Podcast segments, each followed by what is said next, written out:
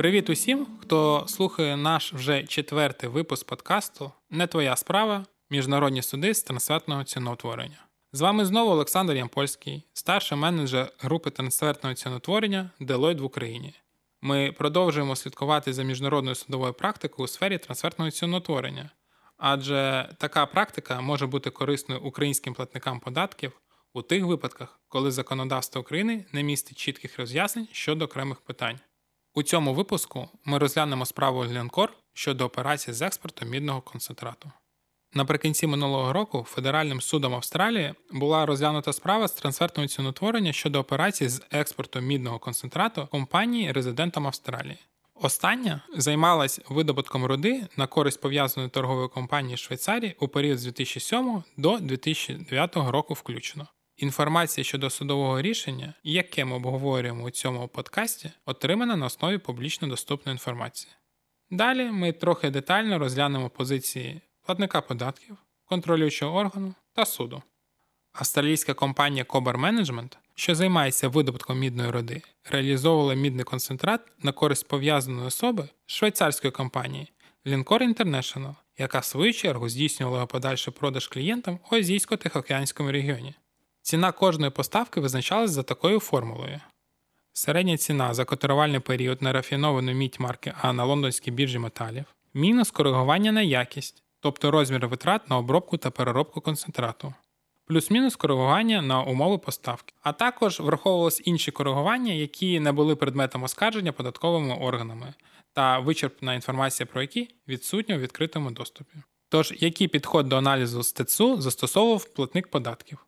Платник податків застосовував метод ПНЦ для підтвердження того, що умови операції відповідають принципу витягнутої руки. При використанні ПНЦ платник податків застосовував інформацію щодо операцій між непов'язаними особами та операціями Glencore International з третіми особами, виробниками мідного концентрату. Зіставні операції обиралися у разі наявності хоча б однієї з наступних умов. Перша можливість Glencore International обирати котирувальний період, або друга наявність умов щодо коригування на якість. Яка ж позиція податкового органу? Австралійські податкові органи стверджували, що ціноутворення формувало надто низькі ціни на продукцію, які не відповідали принципу витягнути руки, внаслідок чого прибуток австралійської компанії був занижений. Податковим органом було здійснено такі коригування. По-перше, було змінено коефіцієнт коригування на якість у формулі на механізм, який використовувався австралійською компанією до лютого 2007 року.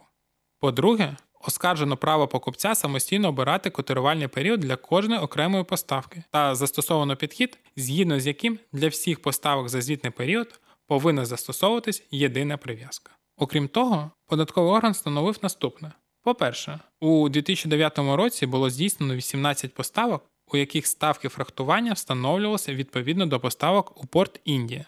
Хоча фактично в Індію було здійснено лише одну поставку. Зважаючи на те, що ставка фрахтування до порту Індії значно перевищила ставки в інших портах, це призвело до заниження прибутку і як наслідок до заниження суми сплачених податків. По-друге, відібрані платником податків контракти для порівняльного аналізу не є зіставними, зважаючи на відмінності в умовах поставок, наприклад, обсяг поставки, дата набрання чинності контракту та інше. А яка позиція суду? Федеральний суд Австралії прийняв докази платника податків та підтвердив, що ціноутворення в операції експорту мідного концентрату відповідає принципу витягнутої руки, проте задовольнив позицію податкового органу щодо завищеної ставки фрахтування у 2009 році. Судове рішення має низку важливих висновків.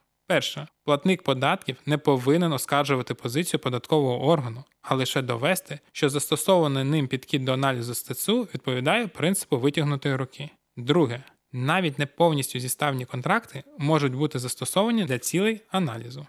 Третє.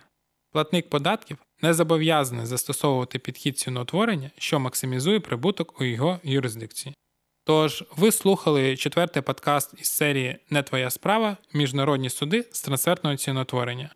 Підписуйтесь на канал Deloitte Ukraine Talks та слідкуйте за новими випусками. Почуємося!